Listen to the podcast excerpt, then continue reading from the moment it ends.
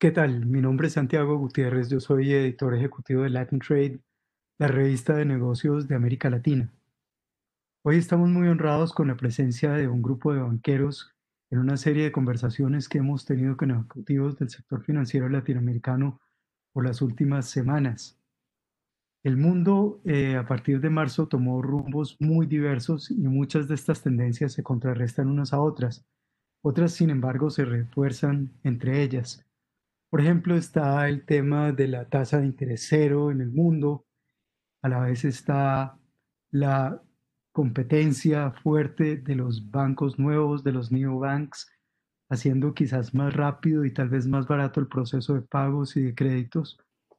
Al lado de esto está también la facilidad de hacer un banco desde cero entre cinco personas. Es el caso que hemos visto tantas veces en México, por ejemplo.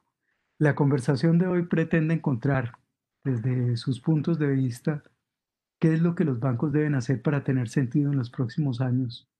Atreverse o morir es tal vez el nombre de esta conversación, que puede parecer una exageración, pero queremos ver hasta dónde nuestros invitados perciben que haya riesgo de muerte y hasta dónde creen que sea más un asunto de ser más osados que nunca ahora.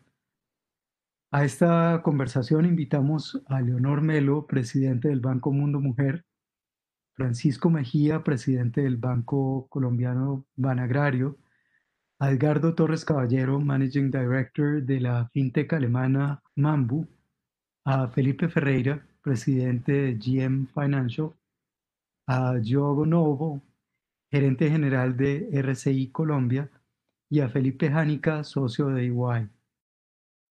Entonces la primera pregunta es para Felipe Ferreira y es cuál es la estrategia que deberían seguir las entidades financieras para seguir siendo relevantes en 2021, 2022 y en adelante. Bueno, uh, la estrategia que nosotros tenemos está basada principalmente en nuestros valores, en, en las prioridades estratégicas que tenemos, que es seguir invirtiendo en nuestros talentos para hacer exactamente un balance entre el desarrollo tecnológico y que esas personas puedan aportar a una cultura de servicio al cliente.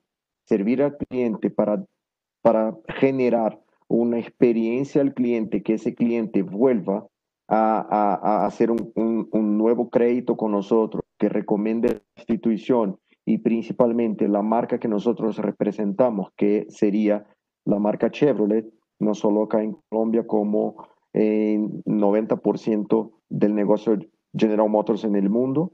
Eso es una importante eh, base y fundamento para nuestra relevancia, estar actualizando y evolucionando, así como varios de la banca tienen esa cultura de seguir evolucionando y seguir aportando a los países en los cuales nosotros estamos presentes. Generar ese impacto social y ser cada vez más inclusivos ya pasa a ser no solo un tema de desarrollo de talentos, como pasa también a ser un valor fundamental de nuestra empresa, porque a través de esa diversidad podemos cada vez más buscar innovación y generar más impacto en el servicio a los clientes que nosotros tenemos dentro de nuestro portafolio y la comunidad en las cuales nosotros estamos trabajando. Esa experiencia del cliente y la eficiencia operativa es un balance que vamos a seguir evolucionando y seguir invirtiendo para tener esa experiencia del cliente final cada vez más excelente. Hay espacio para muchas instituciones, hay espacio para generar muchas alternativas a esos clientes y queremos ser un punto dentro de ese ecosistema que genera cambios. La participación de nosotros también junto a los gremios financieros, los gremios de, de, la industria, para generar esa sinergia. Nosotros no solo trabajamos con la parte financiera, pero también tenemos que buscar sinergias con los juzgados, con el aprimoramiento del sistema legal, porque todo ese tema digital no aplica a veces a otras áreas de, de ese ecosistema que tenemos, como, como por ejemplo cybersecurity y, y juzgados y traspasos de vehículos, todo eso toma cada vez más una, una mayor relevancia y necesitamos esa integración y ese progreso de todos juntos. Si todos progresan juntos, nosotros tenemos éxito juntos y seguimos ganando y seguimos creciendo. Eso sería ahí lo que nosotros tenemos como clave para eh, atreverse cada vez más en ese, en ese progreso social, económico y, principalmente de la industria de vehículos, que nosotros somos un, participante muy activo ahí eh, eh, en nuestro negocio. Felipe, muchas gracias. Ahora quisiera preguntarle a Felipe Jánica, ¿cuáles son las características de las entidades financieras que van a ser exitosas en los próximos cinco años? Muy, buena pregunta, Santiago. Y, yo creo que aquí lo, hemos venido discutiendo y es eh, las entidades financieras que se centran en el cliente. Es decir, que se pone en el zapato del cliente, de tratar de anticiparse en las necesidades del cliente y que además eh, tienen claro cuáles son sus clientes desatendidos. Es decir, aquellas entidades que están buscando eh, eliminar la, capacidad de, de, de, los clientes o, que están cubriendo las necesidades de los clientes de manera holística y de manera centrada. Em, eso además porque en la medida que se desatienda a un grupo de clientes, eh, da la posibilidad de que entre el verdadero concepto de disrupción. Es que puedan entrar otros competidores y que puedan atraer a esos eh, clientes con unas mejores eh, tarifas, digámoslo así, y ser más atractivos. Y eso va diluyendo de alguna manera su, su portafolio de clientes. Entonces, las entidades deben estar pensando siempre en, su cliente y para ello necesitan tener una, metodología o una estrategia orientada completamente a, los clientes y eso significa que también tiene que acompañarse de otras cosas como por ejemplo utilizar la tecnología, eh, ser muy ágil y aparte de eso eh, no dejar eh, por supuesto de lado los temas de regulación que son supremamente importantes. Es decir, una estrategia completa pero enfocada en los clientes. Felipe, muchas gracias. Quisiera preguntarle a Leonor Melo, eh, ¿cómo manejarán los nuevos riesgos? Riesgos como el de que los modelos que tienen ahora para anticipar deterioros de cartera no funcionen, o el de operar en un mundo con tasas de interés cero. ¿Cómo van a manejar mejor los riesgos? Bueno, digamos que en el banco siempre están presentes los riesgos para un proyecto, para los procesos, y ahora con la pandemia ha cambiado el entorno y, ha cambiado la manera de operar. Por ejemplo, el hecho del trabajo en casa. El trabajo en casa, si tenemos en cuenta eh, el, el, sistema de control interno, digamos, el autocontrol, la autogestión, eh, ya no, ya no son los mismos. La auditoría interna ha tenido que cambiar su, plan de trabajo, su enfoque. en las reuniones eh, ya son por Zoom o por un medio digital y entonces las actas ya no se puede exigir la firma, sino que tiene que ser una firma electrónica o mandar una, una, un correo electrónico para aprobar una decisión que se tome.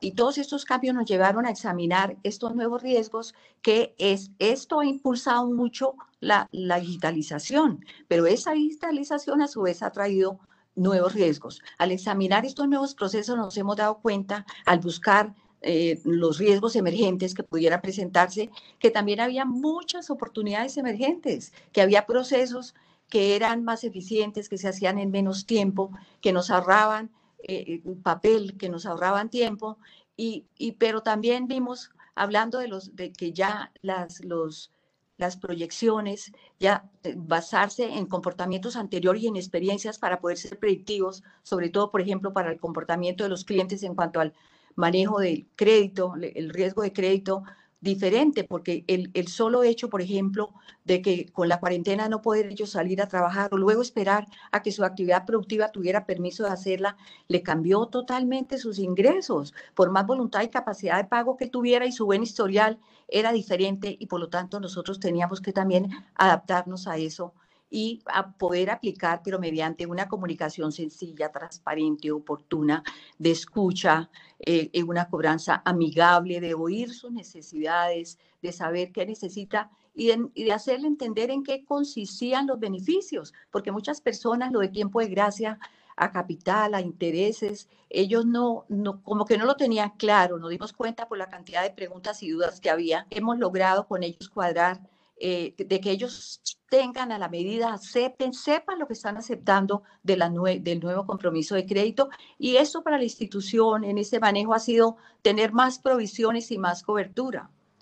Entonces, en esa parte, pues también nos, y los ingresos quedan pospuestos, eh, si están los intereses causados, malos recibidos con el tiempo de gracia, bueno, el, Banco de la República ha estado muy, muy oportuno, muy atento eh, con su bajando las tasas interbancarias y esto ha permitido apoyar la, dinamización de la economía para que las empresas puedan tener acceso a capital a menor costo y también para que los consumidores financieros puedan eh, tener mucho más consumo. Claro que también hay que tener en cuenta el, el equilibrio, el balance entre, entre el riesgo y el costo. A mayor riesgo y con esta incertidumbre, pues hay, además también han aparecido nuevos riesgos cibernéticos porque las entidades, eh, en nuestra necesidad de, de, avanzar más rápidamente en la digitalización, pues de pronto también eh, en, esta, en este afán de hacerlo más rápidamente ha habido más riesgos. Edgardo Torres, una pregunta alrededor de eh, de la estrategia de innovación. ¿Cuál debe ser la estrategia de innovación que deben seguir las entidades financieras latinoamericanas para existir dentro de cinco años y ser exitosas dentro de cinco años?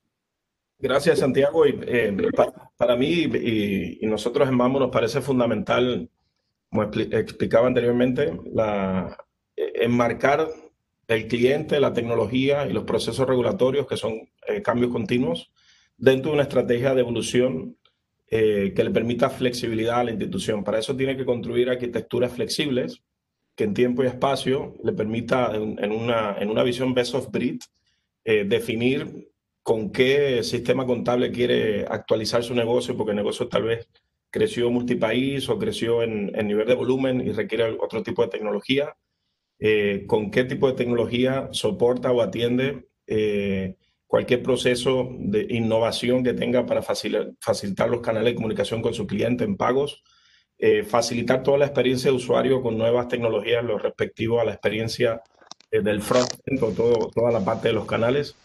me parece que desde una perspectiva de evolución, si las instituciones aprovechan lo que la nube pública le ofrece para expandir y soportar escalabilidad, eh, lo que la integración de plataformas abiertas le permite mediante APIs para jalar lo, que necesite según lo va necesitando y expandir su servicio de oferta, eh, me parece que eso lo va a hacer más resiliente al cambio. Siempre va a haber desafíos, eh, Leonor lo menciona, todas estas cosas siempre van a tener desafíos, pero no significa que en el mundo pasado no habían desafíos, inclusive habían desafíos que no tenían posibilidad de poder medirlos. La ventaja del mundo tecnológico que te genera auditabilidad completa en los sistemas, por lo cual siempre puedes tomar medidas para hacer correcciones.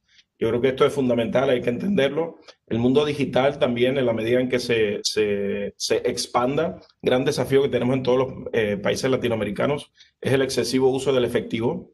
Eh, cuando movemos al mundo digital, la, la, capacidad obviamente de supervisión de los entes reguladores, así como la propia institución de ver lo que pasa con las transacciones, es mucho más alta. Entonces, flexibilidad de las plataformas eh, y siempre mirar cómo construir, eh, digamos, de una manera donde el retorno de esta inversión eh, en un costo total de operar ese tipo de arquitecturas sea medible, ¿no? Para esto, cambiar los modelos de compra. Ya no hay que estar comprando licencias, ahora se compran servicios, ¿no? Eh, ya no hay que estar posiblemente viendo eh, modelos que te encierren eh, por mucho tiempo dentro de un solo vendor, sino la posibilidad de poder tener mucho más flexibilidad, porque el negocio es flexible y cambia. tal vez lo que fue válido para cada uno de ustedes con lo que tienen hoy día en sus instituciones de aquí a un año, dos años o más, no lo sea. por lo que ustedes tienen que tener la posibilidad de poder ajustar y cambiar. Esa sería mi recomendación hay que construir para eh, evolucionar en tiempo y espacio. Muchas gracias. Eh, Diogo una pregunta. En un escenario de reducción de márgenes, ¿cómo se deben defender los bancos tradicionales como ustedes de los, challengers, de los challengers, de los bancos que empiezan con la página en blanco? Claro, eh, gracias Santiago. Entonces, un poco, volviendo un, un, poco a un cliché, un poco lo que todos nosotros hablamos, es un creo que eso es común a absolutamente todas las instituciones. Siempre debemos y siempre vamos a tener el foco al cliente. Nuestro cliente, eh, hoy son cuatro grandes clientes, son estos cuatro que tenemos de, de servir. Eh, son los clientes finales, entonces los clientes que están tomando nuestros créditos, nuestros servicios y nuestros seguros para la compra de un, de un carro Renault. Eh, tenemos de servir eh, la red de nuestros concesionarios, la marca Renault, nuestra gente nuestros colaboradores. Estos son, son los cuatro grandes clientes que tenemos. Tenemos de buscar un foco muy grande, lo que nos diferencia de los demás, de los que llegan con, con imágenes más agresivas y con procesos eh, más leans, más nuevos. Esta nuestra capacidad de estar cerca de, de, la gente que estamos acostumbrados a cuidar y a servir siempre. Eh, pero para para pelear, vamos a decir así, o para poder eh, enfrentar este momento tan dinámico, este momento tan, tan fuerte de agresividades cada vez más, más altas.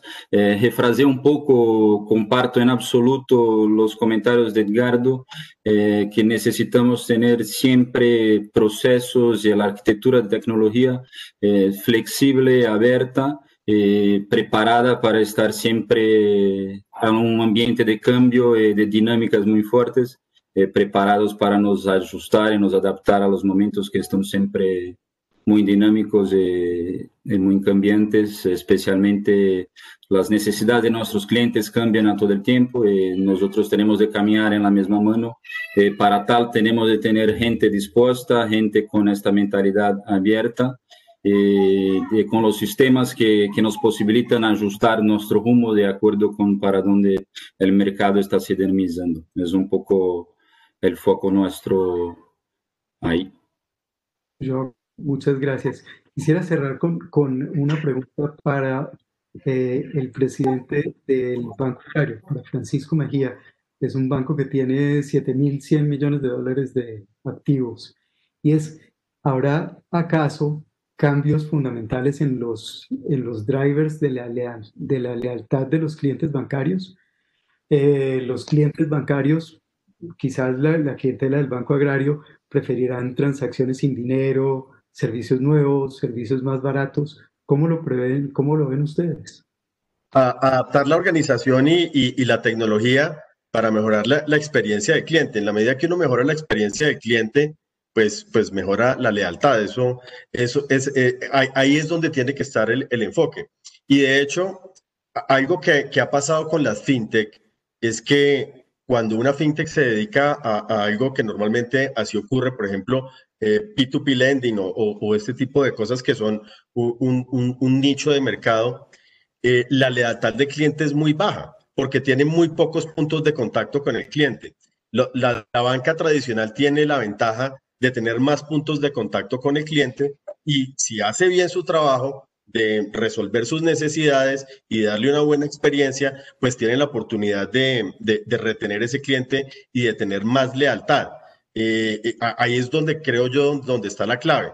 Eh, en Bill Gates en el año 94 decretó la muerte de los bancos. Dijo que los bancos eran unos dinosaurios que podían ser bypaseados. Y, y, y fíjate que eso no ha pasado eso no quiere decir que no, que no haya un desafío grande para la banca tradicional, pero, pero no fue tan cierto que eh, el solo hecho de que surgieran unas eh, empresas de tecnología, las fintech, a eh, innovar, eso, de, eso automáticamente acabara con los bancos. De hecho, por ejemplo, hay bancos como el Credit Agricole que tiene un modelo de alianza con las fintech, donde hace una, unas incubadoras que ellos les llaman villages en Francia, eh, les, les pagan los arriendos a estas startups y allí eh, ellos de allí la tecnología que les interesa, porque eh, digamos que tratar de hacer innovación in-house solamente creo que es el camino errado.